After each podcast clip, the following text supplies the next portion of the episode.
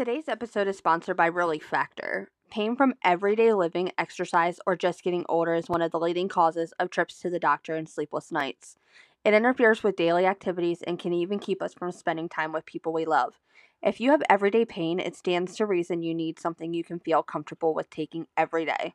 That's why doctors invented 100% drug free Relief Factor. Now, tens of thousands of customers are using Relief Factor every day to become mostly or completely pain free. 100% do- drug free Relief Factors features four key ingredients that each work on a different metabolic pathway to support your body's natural healing process to respond to pain and inflammation.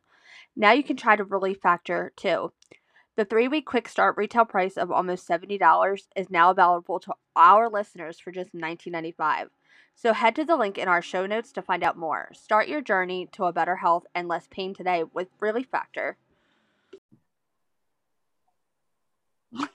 Bookworms, it's your host, Stevie. What's up, guys? It's MJ. Welcome to the podcast. I hope everybody's having a fantastic Memorial Day. Um, let's also just try not to forget what this day is for. If you celebrate, you know, whatever that kind of thing. Um, but yeah, I hope you guys are having great barbecues, hot dogs, hamburgers, that kind of thing, and just remembering those that have lost their lives in the military, that kind of thing. Okay, my spiel is over. Stevie. Um, I'm trying to think of what is going on with me that's important. Nothing really. I'm writing again, but I can't tell you guys what I'm writing yet. So I feel like just talking about it is just like teasing you all. So like tee, keeping it a secret for a little bit longer. Uh, Stevie, what's going on in the book world for you? Um, tomorrow, Next in Line releases. Well, today, by the time you're hearing this, Next in Line is out by J. Bengtsson, which is book five, I believe, in the Cake series. What date is this release? Tomorrow. Okay. And if you hear this tomorrow, tomorrow, there's two days to the release of A Gorgeous Villain by Saffron Kent. The book is phenomenal. I've already read it. It's amazing. You need to read it. Chef Kisses. Penelope Douglas's uh, Tryst Six Venom comes out June 3rd. So if you like a good female female, you better hit that up. Uh, Southern Heat by Natasha Madison comes out June 1st, which is book six, I believe, in the Southern series. Who knows at this point because she's in next gen and there's so many of them.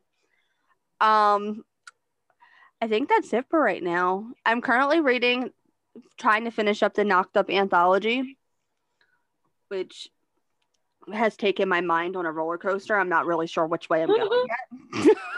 so, shout out to Nikki Ash for doing what she did. For real. Um, but yeah, I don't think there's really anything interesting going on with me in the in oh June 23rd. Prepare yourselves for something amazing. What's happening June 23rd? June it's nothing it's uh, June 23rd. I'm dropping something really cool on on our website and I think everybody's gonna love it and I'm really excited to see what people think. Um, and I'll have more information about that actually tomorrow. I'll be posting it on my Instagram. I'll be announcing it tomorrow. So I'm super excited about it. It's really funny that I worked for you and didn't know what it was at first. yeah, yeah. uh, so yeah, that's super exciting. But I think that's it for me in the book world. And if that's it for you, you want to go ahead and jump right in and talk to our special guest. Yes. Okay, let's get on over there. Kat Singleton is an author who developed a passion for reading and writing at a young age. When writing stories, she strives to write an authentically raw love story for her characters. She feels that no book is complete without some angst and emotional turmoil before her characters can live out their happily ever after. She lives in Kansas with her husband, her baby boy, and her two doodles. In her spare time, you can find her surviving, surviving off iced coffee, sneaking a few pages of her current read, and sneaking a few pages of her current read. If you're a fan of angsty, emotional, contemporary romance, then you'll love a Kat Singleton book. Thank you so much for joining us on the podcast. Kat Singleton, welcome to the Bookshelf Boyfriends. Meanwhile, her face is turning really red. I'm seriously like panicking inside, but I'm so excited to be here. So I'm so excited. We're so excited to have you, Kat. We love you. Thank you. Those of you who don't know, Kat is a very important member of our MC, of our motorcycle club. Yep. I said Um, mean. Oh shit! What is it? Oh, I, I was like, oh crap, I can't cuss, and I was like, wait, just kidding, I can. Uh, what is what I want. Kat? What? What is it that we? What position did we give Kat? Oh I don't remember now. The now. MC. It was like no, no, no. You're the um, Enforcer? you're the enforcer. That's what it is. the like most like timid person, but I'm fine. Oh no, oh no, you're not listening. No, Kat. Kat is a liar. Kat is a liar. Kat can pop off the handle. Kat's the enforcer because she'd fuck anybody up that messed with any of us. And then I'm the chaplain, which means I am your spiritual. I'm the spiritual guide of the group. Any and all spiritual needs are taken care of through me. Yes, you are taking us through it. and that? Stevie is vice president. Yes, I am. I keep everybody in line. Pretty much. Sure do. Pretty Keep much. it Pretty much. all together. So, Kat, what? How are you? How are things where you're at? What are you doing right now? I'm good. I am, as you guys know, finally on summer, which Stevie's probably really happy about because she's my PA and I can finally get the things done. done. Um, so I'm doing good. I feel accomplished. Today was like my first like real day getting back to things and like kind of doing the schedule that I want to do for the summer to get some other things done. And I feel like I knocked a lot out. So I'm doing good. My baby just five months today, and I just feel like he's huge. He's getting way too big, but also he's so fun. So I don't know. Congratulations to you. Thank you. Thank you. Thank you. I still Okay. feel like I'm not a mom. I'm like, really? I'm responsible for a child, but it's fine. it's me. That's why I don't want to be. A child. That's why I don't want to be a child. I don't want to be a mom yet because I don't think I'm ready for that kind of responsibility. All while she's getting ready to release the damn book. Yeah, I Yeah. wrote all the vlog with a newborn. So She's an M- she's an MVP like that. So, Kat, let's talk a little bit about your books before we move into some reading and writing questions. My question for you is: Is you write, as you said in your intro, angsty books, right? You like books that hurt a little bit. So why is that? Why? What inspired you to want to write books like that? I feel like I my husband calls me crazy, but I love to like cry. Whether it's watching a movie or reading a book, like I want it to make me cry. Like I it doesn't make me cry. Like there are some things that I li- like that don't make me emotional and they're still great. Mhm. But for the most part, like all my favorite shows, all my favorite movies, books, whatever, they make me cry. Like I just I don't know. I feel like I'm crazy, but I love the feeling of just that like gut wrenching like like feeling, you know, in your gut, in your heart. And I want it to know like there's going to be some kind of happily ever after, but like I want it to hurt to get there. So I think I've always just been that way. Like for as long as I could remember, I I just like to cry when it didn't really involve my real life, you know. You're preaching to the choir over here. We love to cry. I love to cry. Crying is like one of the most cathartic things ever when you're Yeah, reading. it's like- especially. It's not your real life, you know? So like Yeah. it feels good to cry, but it's nothing that's, you know, actually hurting you. So Exactly. It's like I'm not going through this shit, but God Almighty, I like crying about these other characters who are going through this stuff. exactly right. That is Especially when the authors put them through some shit. We're gonna Yeah. talk a little about your backlist, and then we'll talk about your current work in progress. But um, my question for your um, later books is earlier books, not later. Earlier books is out of all of those, which one would you say has the most angst? I think does like does founded on goodbye count? Like my the one releases this month, or That's fine. That's fine. I would think founded on goodbye is the angstiest, and then it would be um, as far as ones that are out, like when this podcast comes out, Mhm. um, the consequence of loving me, which is my debut. That one's a whole lot angstier than the second book that I wrote. So. And more emotional. I mean, that one, I, I think every reader that ever messages me, they're like, I bawled my eyes out. How dare you do, how dare you do this? And I'm like, well, You're welcome. sorry. I used a whole box of tissues for it. I know. I still get really mad about what I did because I don't want to spoil anything for anyone, but I have sometimes have regrets. Mm, maybe I shouldn't have done that, but Listen, did you Yeah. commit like an unholy crime in my eyes? I don't know. You'll have to Stevie, see. did she commit like an unholy crime in my eyes? No comment. Oh my God. Yeah, Okay. my uh, graphic designer Ashley, let's just say, like, I think every day she reminds me of what I did and why she can't forgive me for it. So This is what we should start referencing as some of these unholy crimes in MJ's eyes is when somebody Molly McAdams a character. Oh my god, yes, I love that term. So you Molly McAdams a person. I might have. But in my defense. Molly Adams, like I feel like it served the purpose. Like the character is not who she is if she hadn't have gone through this. And I tried. I tried my hardest to write and plot as if maybe that that thing didn't happen, but like I just couldn't I I couldn't do it. don't, oh my god. What, why do y'all gotta do me like this? And then what happened got a pretty cool like novella, and I just like really, really got to rip at some people because you know they know what ends up happening, and yeah. So my Sorry. god, I can't believe you. I'm just really, really impressed that I just came up with this term, and I'm gonna, I'm, I, I'm going to make sure Molly knows that I'm using this term for her. Trademark it. trademark it, put the TM next to it. yes, trademark it. Um, okay, so since you brought up fog, let's talk a little bit about where you're working on now, currently at the moment. Okay. You're working on. I keep calling it fog. It's called Founded on Goodbye. Now, this is a little bit. It's a little different. I think this is what I'm, I really love about this book is that it is it is very different because it's not really a rock star romance it's a pop star romance so tell me why you wanted to do that instead of like a typical you know typical like grunge guy Okay, so I feel like in Rockstar Romance, which I love Rockstar Romance, like love it, but I feel like it's kind of a given that some of those, you know, like the rock star has a tortured past and you know is dealing with some problems with their fame.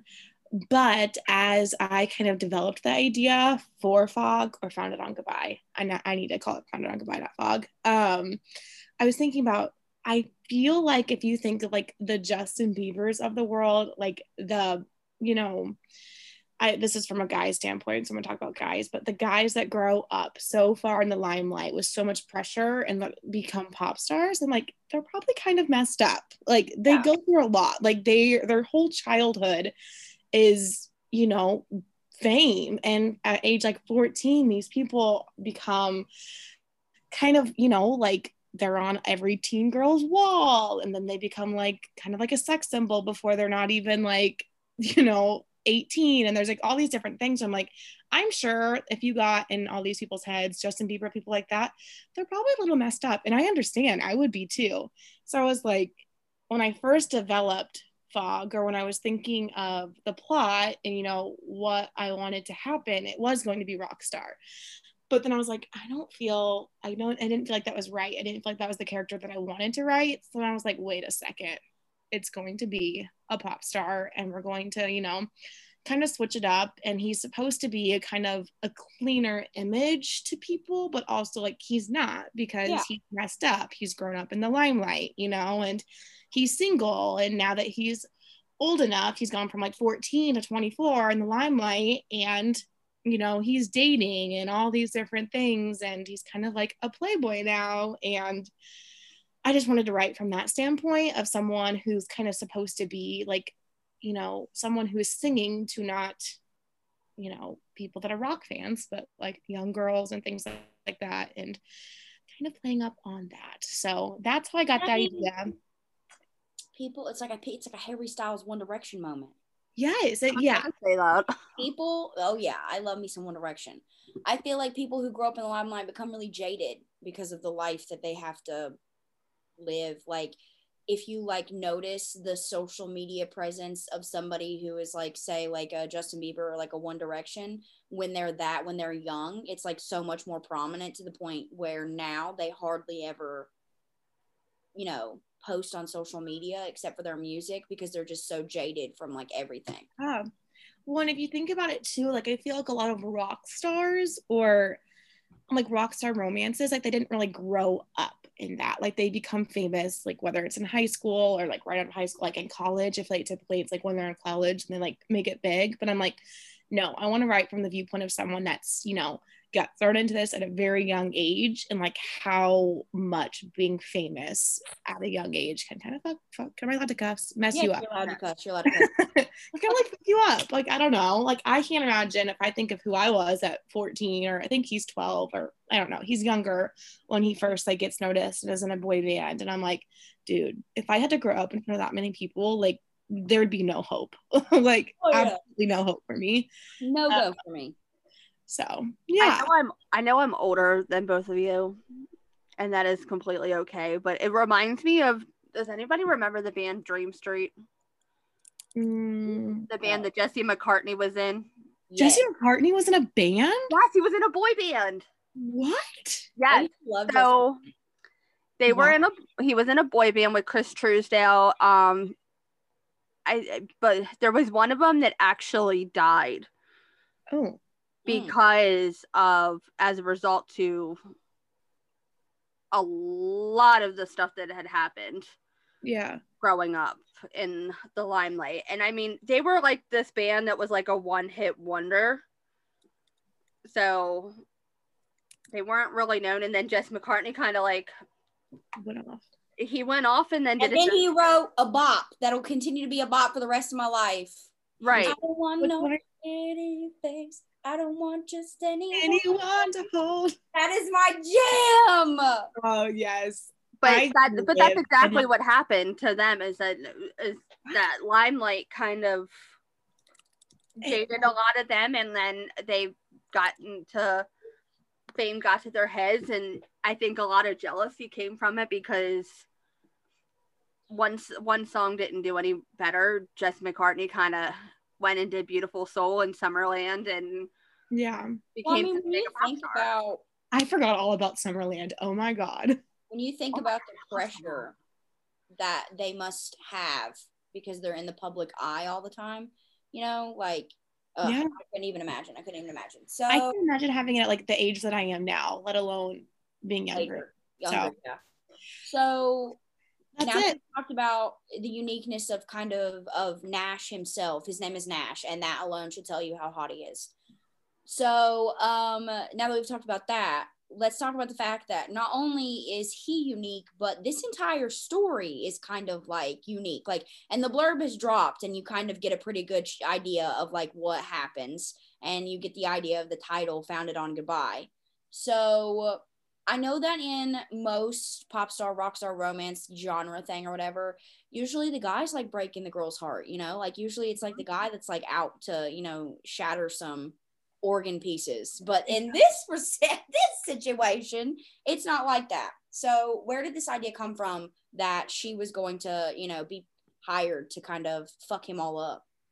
Okay, so this story actually happened very organically in my head. Like I feel like a lot of times I have to sit down and like really think a story through, and this one just like came at me at once. Like I was like, okay, we need to slow down. We need to slow our roll. I need to process this. But my husband and I are in the car one day, and this was years ago, and I can't even remember who we were listening to, like what artist, but I remember saying like I feel like this song would be way better if you could tell like they are writing it and singing it from a broken heart. yeah. And then kind of like talked about it a little bit more and then let it simmer in my head. I'm like, wait a minute. I could write a story about this because you know, you think of all of the like great musicians out there, like Adele, Taylor Swift, people like that. Um, Sam, not Sam Hunt, I guess Sam, Hunt, but uh, Sam Smith. Like, I feel like you hear their songs and you're like, damn, like I know that they wrote that with like their heart, like in pieces on the floor as they wrote Yeah. this music.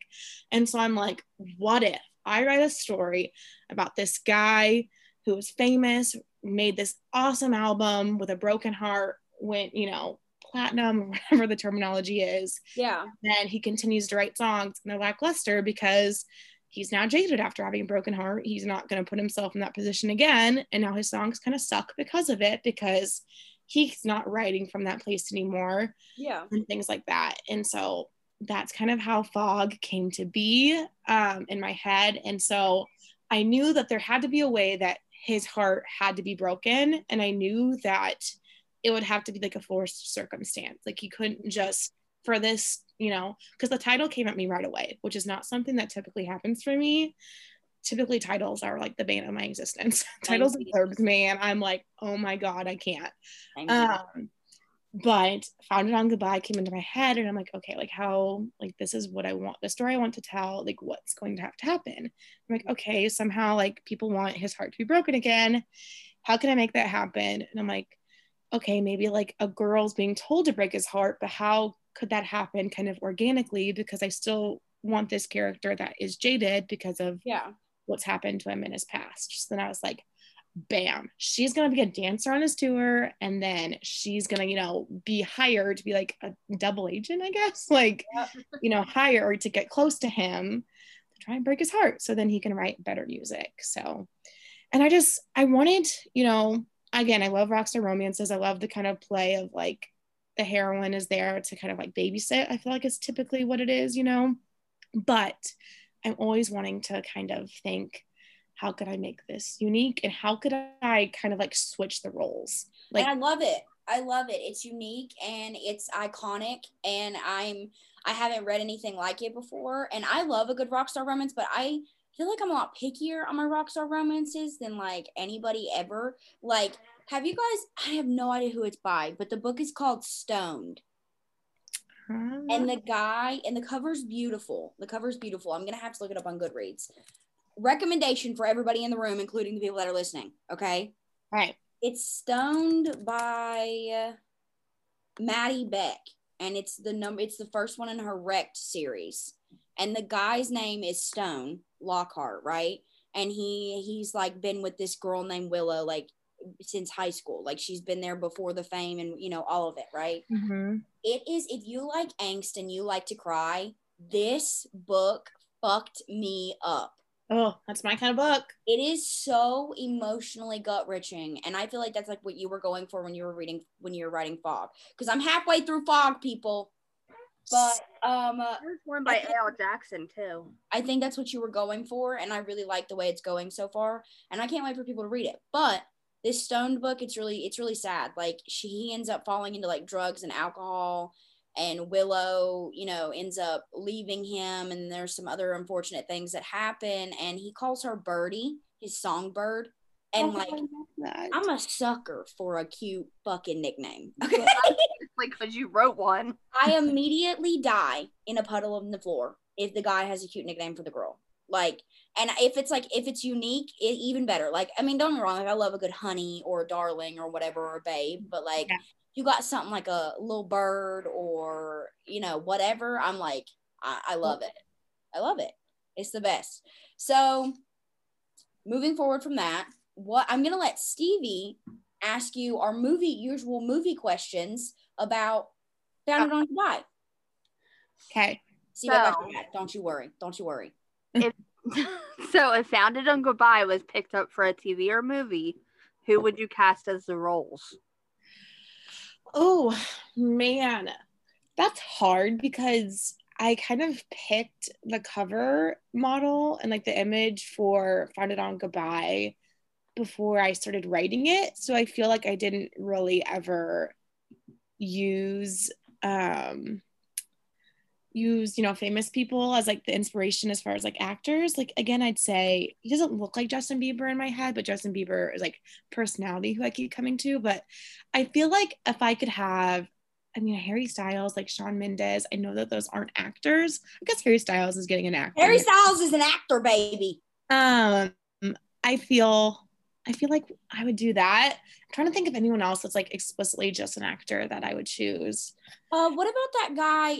By okay, so when I'm reading, so I'm reading Fog right now, and the guy that I'm kind of picturing in my head is the dude who was on another Cinderella story, not the one with Selena Gomez, the one.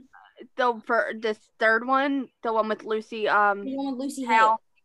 I wrote him his name, but I know who you're talking about. The blonde haired guy it's like another it's like a song one and i don't know what it, it was once upon a once upon a song. Yes let me let me look at it i'm gonna look it up and i'm gonna get the actor's name and you're gonna look him up kat and you're gonna tell me if you think this might be it. Okay. I um i really liked him in that one. His name is freddie stroma. And now obviously listen you got to look at him in who else did he play? He played somebody else. He was on that uh show Unreal, wasn't oh, he? Okay. Yes. Now listen, he looks clean cut in these pictures when you Google him, but if you put him in like a fucking leather jacket and a white t-shirt, I swear to God. Yeah, I could see it. Perfect too. Huh? He was in Pitch Perfect too.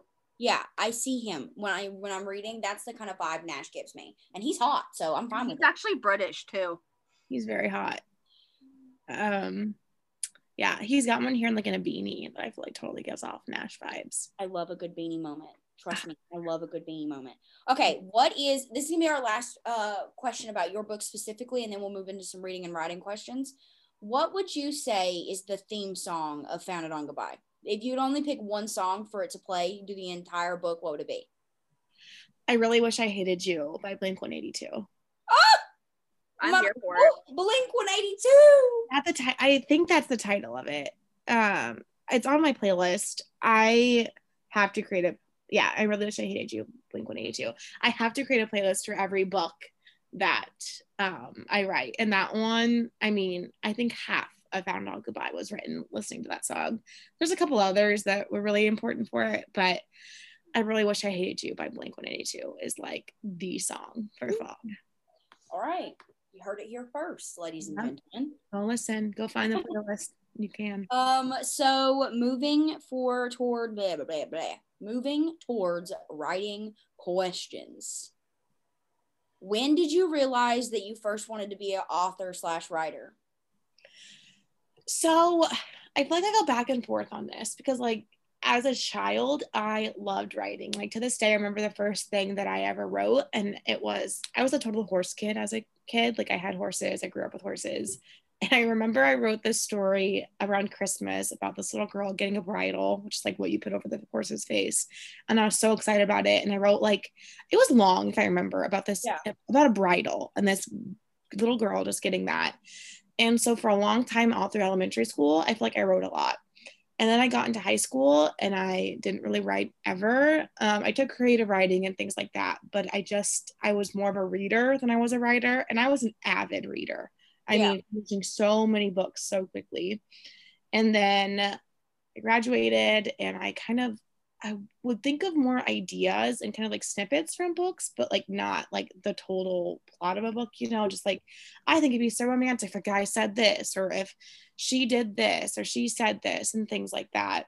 Um, so I've kind of gone like back and forth. And then I was a blogger for a very long time and reading so many books. And I just like could not stop getting certain stories out of my head. And I'm like, no one has written this. Like these are my characters in my head. And finally I'm like, you know what? I want to write them. And so I kind I of think like you kind of went with the quote. I cannot remember who it was who said this quote, but it's like um, when you get to the point where you're looking for a book that's not on a shelf, write it yourself.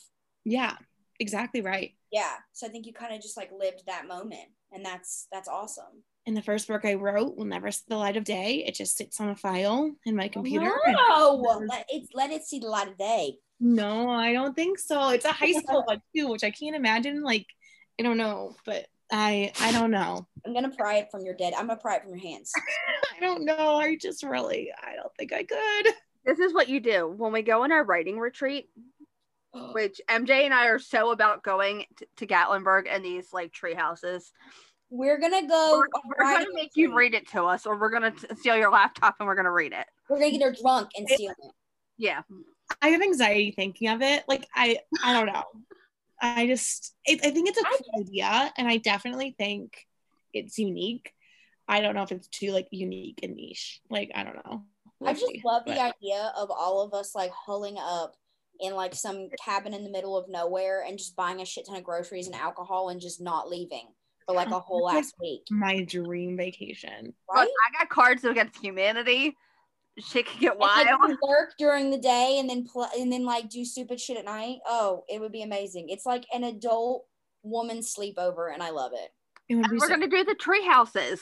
Oh yeah, y'all gonna have to keep me from falling out of them when I get intoxicated. Um, are you a plotter, a pantser, or a planter? Oh, I'd say I'm more of a pantser. Um, I definitely have a very, very rough outline of what I want to happen in the story and like where I want it to go. But for the most part, I have to pants. I try to be a plotter because I feel like I could write quicker if I mm-hmm. plotted because I sometimes get stuck and kind of have to like work it out in my head for a couple of days. But that's just not me right now. I can't I can't do it. And I'm trying to convert everybody to Scrivener so they all become planters like me. See, and I have Scrivener, and if you look at my first, like in Fog, you know, you can like write on the notebooks, you know, on Scrivener, Yeah. the little note cards, not notebooks. Yeah. So like, for every chapter I tried doing that. I'm like, and Nash will do this, and this will be their conversation, and like this is how I want it to end. And like I did that for every single one of the chapters for Fog. Let me tell you, if I went back and compared it right now, it they're just totally different. What happened in the story is Yeah. totally different. So there was like a week of my time that just went bye bye because I didn't listen. You spend so much i mean i think that's how i do it. I mean i think i plot just to like cure my anxiety of not plotting you know not feeling like i have the things like organized or whatever because my thoughts get all over the place. But i feel like you feel you you spend so much time building these characters and giving them life that when you start writing a book it's kind of just like okay i made you guys but now it's like your turn to like tell me how you want the story to go. And so then you just go with it however it goes it goes I do spend a lot, like an extensive amount of time, like creating a Pinterest board, like pinning things, deleting things, pinning things, and like a playlist. I'll do those for a very long time, which I feel like is a huge part of my creative process. Like there is nothing on my boards by the time I start writing that I don't have a specific idea of like why that's on there. Same with Yeah. songs. So I kind of feel like that's my way of plotting extensively. And then when it comes to the actual writing and dialogue, it's just like, let's see what you guys are gonna do today. exactly. I'm just gonna let y'all off the chain and y'all just do what y'all want to do. yep. So, do you have any interesting writing quirks when you're writing, like eating Twizzlers or like wearing the same hoodie? Also, my husband is playing Call of Duty, so if you hear something, please God ignore it. My first question to you is do you do Twizzlers? I know that you do the sweatshirt, but I've always heard in the podcast you do Twizzlers, and I'm like, is that your tic? Like, do you eat Twizzlers No, when I you do not eat Twizzlers, but She's I sour candy. sour like, candy. I feel like you say that all the time, and I'm like, maybe that's what she does. I have Um, to have like a sour candy, like a lemon head, and then I have to have the same sweatshirt. okay. But it's washed, guys. It's washed. It's washed. I wash it like after like I don't know, like two days, something That's like that. acceptable. Um, first of all, I feel like I can't write in a bra. Like I've tried it and I hate it.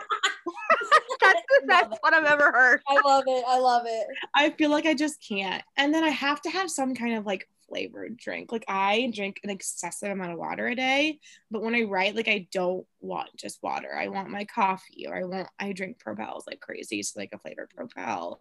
Other than that, I feel like I'm kind of boring. I just sit down and write, but I don't want to wear a bra. Or- I mean, I don't think that's boring. I don't think it's boring. I think it's very nice not having to. I don't like wearing a bra either. I don't ever. I'm in a part of the itty bitty titty committee, so it's not like it would even matter if I wore one. Um, I was blessed with itty bitty titties with mosquito bites. I'm not even. Oh my god. So, what do you like to do when you're not writing? And Uh, besides playing with Decker, I know things have changed now that I have a kid. Honestly, I feel like I kind of like I just love to lay in bed and read my book or like watch something. Like I am a total binge watcher and binge reader. Like I just want to like commit a day where I don't have to leave other than to eat. Um so that's really it. Like I'm boring. I'd love to say like I love to go running, but like you will never catch me running in my life. Um me. you guys have seen me on the Peloton before. That's like I'm trying to make that a hobby, but that's again like not something. Peloton's the most relaxing thing I've ever watched in my entire life. Oh I Oh love my that God, you find yeah. it relaxing. I feel like I'm dying on it. So I I was gonna say something and it was important and it was about what you do when you're writing. What you like not to do like when you're not right. Oh, I feel like people like obviously being an author is not something that's exactly physically strenuous, you know? But Yeah. like It feels- really strenuous. yeah, but it's like and it's like, oh, but you just stay at the house on your computer all day, so like how can you be tired? But it's like I'm not only like sitting at this house staring at the computer, like I'm trying to come up with unique like my brain is mm-hmm. fried. not yes. only am I writing, but like you have to you have to dedicate like so much time to marketing and scheduling and planning and there's like a lot that goes into it. So it's exhausting. It's tiring. To it's so tiring. Like my brain at the end of it, I'm, I'm done. I'm out for the I don't want to do it anymore. I am a total foodie. Like I love to go out and eat and just find different places to eat and have food. I mean, I could eat. Her husband cooks the most amazing looking food ever. For Yeah. real peace. And if we ever come visit, he's just gonna have to cook the whole time. All, all of Oh, us. he loves to cook for people. He would totally be down for that. I'm here for Come it. visit. I mean, So- Kansas is not really exciting, but you're welcome anytime. So my uh, last writing question is what does your family think about your writing and have any of them read your books? Well, no one knows that I really write books, except. Are you living a secret life, Kat? I mean, I guess kind of, yeah. Honestly, when I released my first book, I was just like, nothing's going to come of this. Like, it's, Yeah. you know, and so I didn't really tell anybody because I don't know. I just, no, I wasn't embarrassed. Um, but I just was like, I don't know, like I wasn't successful obviously yet.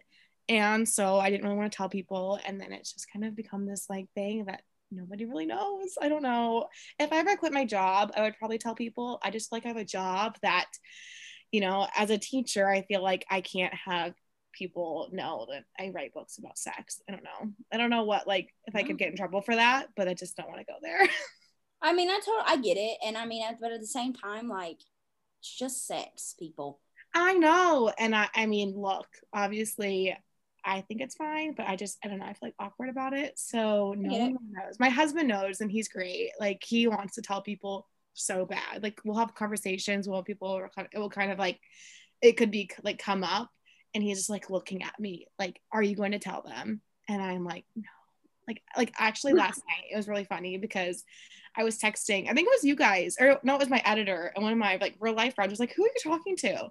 And I'm like, I'm like, well, tell me. And I'm like, well, a friend is like, well, have you met them? I'm like, well, no, but and it just like it's like I just went down this like rabbit hole, and I'm like trying to like find my way out of this. And I've had friends come over and they looked at my bookshelves, and I did have a friend like pause because on my shelf I've got like all my books, you know, like there's like ten copies of each, and she's like Yeah. looking, I'm looking at me, and I'm just like neither one of us said anything, so I'm sure she might know. all of my best friends are online now, so it's like all of my friends live like in different states. and most of my friends now are people are I've met through the book world. So Yeah. so yeah, I mean my husband's really supportive and I know if my family knew, like they'd be all for it. Um, but I'm just kind of still in that spot where I'm like really anxious to tell people. But. I just like my envision is like hopefully I I'm manifesting it that I will be able to do this book thing and you know not have to teach for a bit and then I just can't wait to like post everyone like hey by the way look at these books that I write You know what would be really funny is the day that you hit the USA Today bestseller list and we're like, surprise, it's me. So, yeah so that would be a goal actually really funny one of my coworkers one time was scrolling through on her phone and because she reads like smutty books and my book was on there and I was like I'm gonna die Oh god! Oh god! Oh god! Oh god! it's not my real You're like, name abort, abort. I'm like, Cringe. oh my god, that is the consequence. That is on her phone right now, and I think I could die. I came home to my husband, and I was like, this was like a year ago, and I was like, oh my god, I don't know what to do right now. I'm having a little panic. like you you saw MJ's dad last night. He I mean he even he that man has a shirt that says my daughter writes porn. yeah. Is he really? Swear to God. Oh my god. No, it's not. It's not rights porn. It's my daughter works in the porn industry. That's that's it. That's even better. Yeah, and like that's what, and he's like super supportive, right? Like he loves me, and he loves the fact that I'm writing books. He's really proud of me. Like, like, I- like I talk all the time about how like my dad like goes to church regularly now, right? And like he told me the other night when I was there visiting, he was like, he's like, he's like, I am proud of you. He was like, listen, he's like, I go and I talk to Jack, and listen, this guy, it's this guy he goes to church with, and this guy is like probably one of has known me since I was like knee high to a grasshopper, and he's like very involved in church. So he's like very religious man he's like, Yeah, I was telling Jack the other day you published another book. And I was like, Oh my God, Dad, please do not talk to people in the church about the books I write. The books I write. So my dad is extremely supportive, but he'll be like, I'll come in and he'll be like, Write any more than porn books lately? And it's like, Yes, yes, I have. Especially because because MJ's books nine times out of ten the sex scenes are not in a bed. Ever. They're never in bed. We have we have come to realize I think I've only wrote like two sex scenes where people are in our bed. That's great. And it's only in They're like in showers and on washing machines. Oh yeah, I'm just like fuck it. Oh, wait till y'all read the sex scenes that's coming up in the next book. Oh god. Yeah, I had to for Evil fog. I had to. Uh, I don't know if I, I mean I had to watch some porn on there because I'm like, is this physically possible? Because it is not in a bed, and Listen, I'm like, and I'm like, That's the scene that you were telling us about. my biggest recommendation ever, I'm not even joking you, is like when people are like writing like sex scenes and like, oh, I'm stuck. I'm like, watch porn. Yeah. Like, And Kristen does not believe us. Like Kristen's like, no, like, uh, like I get stuck on this, and I'm like, go watch porn. porn. Okay, listen. Like- it is hard to write, and you're like, where is his hand? Where are his like? Where are his feet planted? You know, like, and then you're Yeah. like, like, That's oh, why I don't understand these people who write reverse harems. I'm like, where, Bro, how do there's you so remember many- where all the body parts go? Yeah, it's literally me. C.L. Matthews writes the best reverse harem sex scenes ever because I genuinely could paint you a picture. She's so detailed. I could paint you a picture of where everybody is in a reverse harem sex scene, like where whose body part is touching. Like it's so good. But I mean, I honestly don't think I could ever do it. My brain, I don't even know. Like there's too many legs and hands and yeah. not enough, you know, whatever. So I love Um, RH, but I also fall in love with like one or two of them too hard. Where I'm like, I can't be happy with all of them sharing one another at the end of it. Like, I do because then I think it's like, oh, I get to keep all of these. I It's don't like know. I have a boyfriend for every single be in a reverse harem. Yeah, I would be in a reverse harem. I would out of everybody in the group, out of everybody in the group, like you know the thing it's like who is most likely to blank blank or whatever. Out of everybody in the group, MJ is most likely to like end up in a reverse harem cult. like I just like who would you hear on the news like oh like one of your friends like has joined a reverse harem like has joined a cult because she wants to be in a reverse harem like the first person you're gonna be like is And oh shit MJ yes. own it. it's fine. I own it. So, anyways, I'm gonna let Stevie take her reading questions, and uh, yeah, and I think I'm gonna go pee. I'm gonna go pee. Okay. Go pee, guys. thank you for that. You're welcome. I was letting everybody in the podcast know. Um, it's a mess. Has a book ever changed your life, oh man. or it could change your outlook on life? That could be a thing too. I feel like it ends with us by Colleen Hoover changed my life. Oh my god, that Um, book wrecks you. Oh my god, wrecks you, but I don't want to spoil anything. But also, like, guys, it's been out for a long time, so you need to read it. Hashtag read Colleen Hoover. Yes, that's like literally every live I've ever gone on. I'm like, you have to freaking read Colleen Hoover. She is my idol. If I ever like, if she knew that I existed, I think I would just, I, I don't even know what I'd do. Um, I went live once, and the whole time we're live, we're talking ha- hashtag read Colleen Hoover. yes, she's amazing. People To every person that would listen to. like Colleen Hoover needs to get on this podcast right now. Um, anyway, I feel like I don't know, I don't want to spoil anything, but that book is so eye-opening to certain relationships, I feel like, and why some people stay in relationships like as an outsider, you might be like, why don't they just leave it? You know? And I feel like that book really opened my eyes, like, wow, like sometimes you don't realize the kind of you know when you're in it you don't realize what's going on and the type of person that this is because in that book like i'm kind of embarrassed to say it but there was a long time where i kept making excuses for a certain character and then like once things like actually escalated to a point of no return i looked back and i was like oh my god like, like you should not have been doing that but also i understand why people sometimes stay in relationships they shouldn't um and I also feel like I grew up with a single mom, and I feel like I don't. Oh God, I don't know to spoil anything, but like I also I feel like I respected her a lot more after reading that story too. Um, so yeah, that's it ends with us. Like really changed my life. Also by Colleen Hoover, Verity changed my life in a whole different way because it blew my fucking mind. Ho ho. Well, I would like to also state because I've talked about this before. Is there is a video on Colleen Hoover's TikTok of the inside of her house, and this woman has like clowns and like the, Creepy creepy- the creepiest shit in this And, like, house. yeah. Her and Tarryn Fisher like go back and like give each other's creepy things. Like there's a doll with like actual teeth that one of them has. Fucking Ew. Colleen sent Tarryn a freaking placenta candle with a placenta inside of it. Oh my Nice. god. I don't remember how long ago this was. This was easily probably close to 10 years ago. But this was like the height of their friendship at the time. And they're like sending these ridiculous gifts back and forth. And I'm watching on Instagram, like, and Tarryn posts this video and goes, Why am I friends with this girl? She sent me a Yeah. placenta candle. telling you right now, if y'all send me a placenta ca- candle, I'm out. Like I'm, I'm out. Wait, why? Because listen, now hold up. time at pause. so, um, no, like obviously, I'm not gonna send you guys like a placenta candle, but I think it's kind of funny. Like it's like a gift that It's, you. it's definitely funny, right? It's unique, but like It's I'm not unique. There is also a video. I think there's a video on Colleen's Instagram, like far, far back, of those of Tarryn and her at a DoubleTree hotel, and they're standing there and they're like, "Welcome to the DoubleTree." Oh yes, I think I know which one you're talking about. Um, The yeah, they're people are friends with their goals. Like I love them. If I could ever meet the two of them and just like, you know, pretend that I'm their friend for a day. Pretend I'm their friend, me.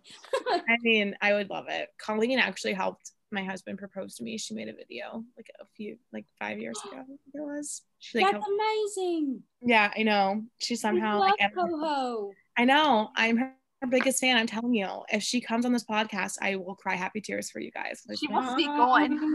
I've never, I've never read a Colleen Hoover book. Craig Reed, Colleen Hoover. You're joking. I've never read a Colin. You're Hoover. fucking joking. I swear Look, you like angst and you like crying. You need to go right now, and you need to go buy it ends with us, and just go. Is that the one where like the last line of the book is like you don't have to swim anymore, Lily? Yes. Yeah, You it's like really should. Atlas and Lily or something, right? Yes. I, I need you to go buy this book, and I need you to go read it. Does she commit blasphemy in that book? What? I mean, no one dies. In that book. Okay, cool. Thank you. But Oh, there are, but like we were talking about, there are times in this book where you're making excuses for wrong characters, and Oh God. it opens your eyes to a lot of different things, and it's one of those books that will forever be ingrained in my brain. Yes, it'll change your life. I like Um, the cover, so I might just do it. That and it and it- that and um all your perfects like that book did me in. And. I'm like an ugly love, November nine. Besides, Ugly Enzo, Love was also another Verity. good one. You you haven't read Verity? Nope, I've never read Oh it. my Oh God. my god, you need It's to read thriller. Verity. You would It's so love it. Fucking Oh my good. God, Y'all are making me stressed. I need Okay. you to go write the write these books down and you, you need to go read them. I'm literally buying It Ends With Us right now as we Okay, talk good. on the phone. Also by Verity because you're gonna love it.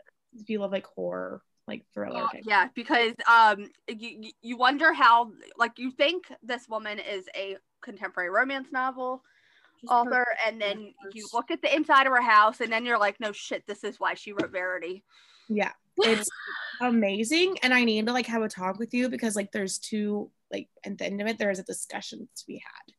Yes. Oh God. Okay. Okay. Well, So on to uh what attracts you to a book, the cover, a blurb, or the recommendation?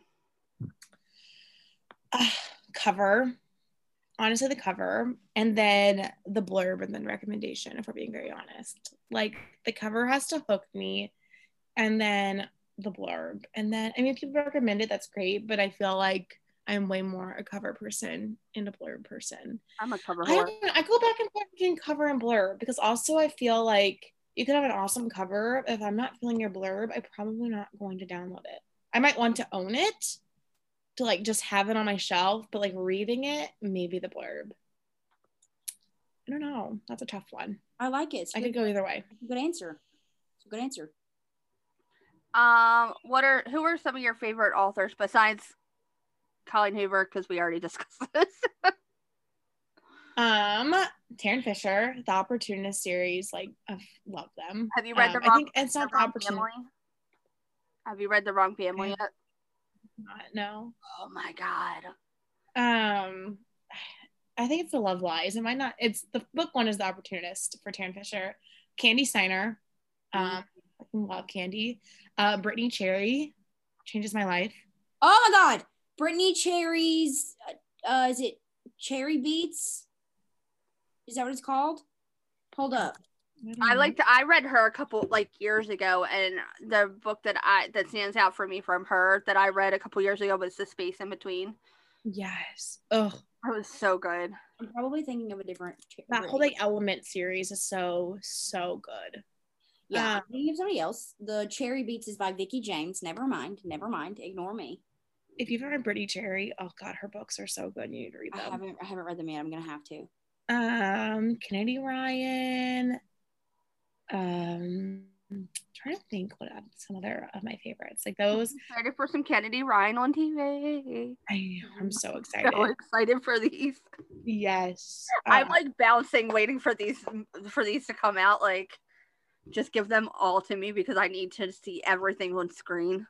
yeah, her book, her writing is phenomenal. Um, so those are a few of my favorites. Um, I also love Jim, uh, Jennifer Armentrout. Uh, Oh, I love Jenna. I love her. yeah, JLA, JLA. So, Um, what is your favorite book by Kandi Steiner? Oh my God, this determines our friendship.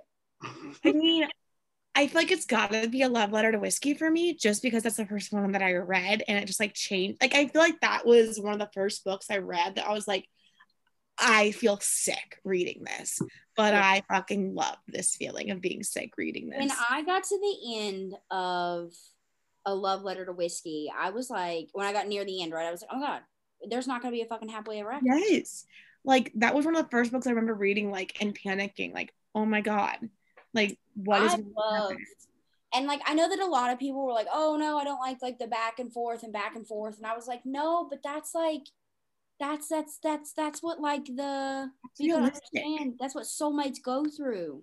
So that that's my number one, but my number two is definitely Make Me Hate You. It's good too. I, I, think Revelry, that book. Revelry is so underrated, and I love that book. I like Revelry. I liked Weightless too. I, I think those are two that I haven't read, and then I haven't read the um, Becker Brothers ones. The I- one the Rock. They're good. They're good. I like those books. Um, Make Me Hate You. Is that the? That's more recent, right? 2020, yes. Yeah, And that's it's that's like the blonde girl on the cover. Yep. Yes. Okay, I love that one. Like the the wedding. Yeah. the- It- Oh, uh, yeah. Jasmine, Jasmine and Ty. Is that his Oh, name? yeah. That one was so good. Oh god, it hurts so good. I love it. I love it. I that nothing will ever compare to reading the scene of them fighting, like and the chills that it gives you. Yeah, she. I mean, Kandi just got the angst thing figured out. Figured out. Like, There's there's only one other scene that's very similar to that one, or not similar to like how it was written or the what happens in it, but it's similar to what it does to me when I read it. And that book is that scene is in Stirred by Charity Ferrell, and I bel MJ knows what scene I'm talking about. We've had this discussion, the one with Jamie and Cohen Yep. towards right after Noah's birthday party. That scene. Jess was reading it last weekend, and Jess got to that part and goes, "You did not prepare me for this," and I'm like, "Nope, I did not." yeah, I haven't read those, but apparently I need to. Charity, oh my god, Charity Ferrell's books. If you like Kandi Steiner, I think you'd like Charity Ferrell. Okay, sold. hers are very high angst too, and they're just the the first one is um the trope is how would you describe that? Amazing. uh the, the it's the sister the sister nephew's father so so Is that an uncle? Maybe. no Is that an uncle? cohen cohen has a son named noah Okay. with jamie's sister so okay. jamie but she's not involved so it's a single dad trope Okay. I get but what you're saying. in love with her sister Got it. Okay. Here for it. Ooh, I feel like another one that destroyed me was Jasinda Wilder. Uh, what was? Have you read those beginning ones? I have Oh, not. kind of like a Molly McLean. Um, Molly Which- which one It's the one of her early ones, and it's about brothers. And then like the something happens to one of the brothers that like is it that one. falling under yes, those are falling into you, falling under, or something like that. falling under and falling into you Oh God, those ones, Those are some of my favorites. dude. That was one of Those are like old school Jasinda Wilder ones too. Yeah. Sobbed like uncontrollably sobbed. I feel like Look, I read Cat- that. Cat Like, read the same book. time I did, like ten years ago when all I the know. I've I mean I've been in this indie world for a long time and finally I was like I'm gonna write a fucking book and I did. like but- she's a big fan of Kaylee Ryan, like I am. So. Yes. You know a book that I think that is so underrated that everybody just needs to read? What? Midnight Valentine by J.T. Geissinger. I don't know if I've read that. The I title I've read it. but I don't know if the author It does. is so good. It's like one of my favorite books of all time. Look, I haven't read. I can't even tell you the last book that I read. I So, was- that's my I- next question is what is your last five star read? oh my god, I can't even begin to tell you. So I took when I when I write, I try to take a step away from the genre that I write in, just because Yeah. I feel like I don't want anything to get mixed in. Mhm. Um, so I did read while writing Fog. Um, God, what is a Kingdom of Blood and Ash? Is that the first book in that series? yeah, yeah, yeah. Uh, yeah. Uh, I did read that in the first two. I've not read the third yet. So I think that was the last. Those were the last two books that I read. I read. 100% five stars for me. But the last like contemporary book I read, like I could not even begin to tell you because I just tried to take a step back from them. And Mm-hmm. at first I was just gonna do like the rock star musician romances, but then I was like, I don't know, to be safe, like I'm just gonna just avoid it all. So I'm busy. I mean, I don't even know when I have time to read because by the time I lay in bed, which is like the time that I used to read, I'm out from the day. like I'm asleep in about two seconds flat. You're So, kicking a five month old around, like, and Yeah. caring for him all day long. So, Speaking Well, of recommendation books, oh, go ahead, go ahead, go ahead, go ahead. Sorry, go, no, you're fine. You're, I was waiting for you. go. No. Kat was saying something. oh, I don't remember what I was gonna say. So you go. Speaking of recommendation books that I have to start reading, shout out to Saffron Kent. She sent me a book called When Stars Go Dark by Paula McLain. Have you guys read it? Uh-uh. So this is it. Look how pretty it is. It's be- like I love that cover. That's I do neat. too. She sent it to me and she's like, This is my favorite read from last year. And she was like, Hope you like it. And I was like, Girl, made me cry in the club. But I just want to shout her out and say that if you haven't read this book, go read it because uh, apparently it's good. Saffron is another book, like author that I love, like love. So There's a, there's a like book. blows my mind because I'm like, she's so amazing, and the fact that you know where I'm like, oh my god. There's love a book on MJ's shelf that she needs to read. Wink, wink. I can't say who it is on here right now because it will spoil a lot of things. Is it the one I bought where the cover's beautiful? Yes.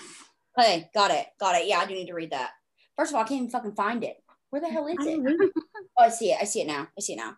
Yeah, I need to read it. Okay, so we're moving to sadly, we've reached the end of the podcast. But however, this is our favorite portion. This is trope questions.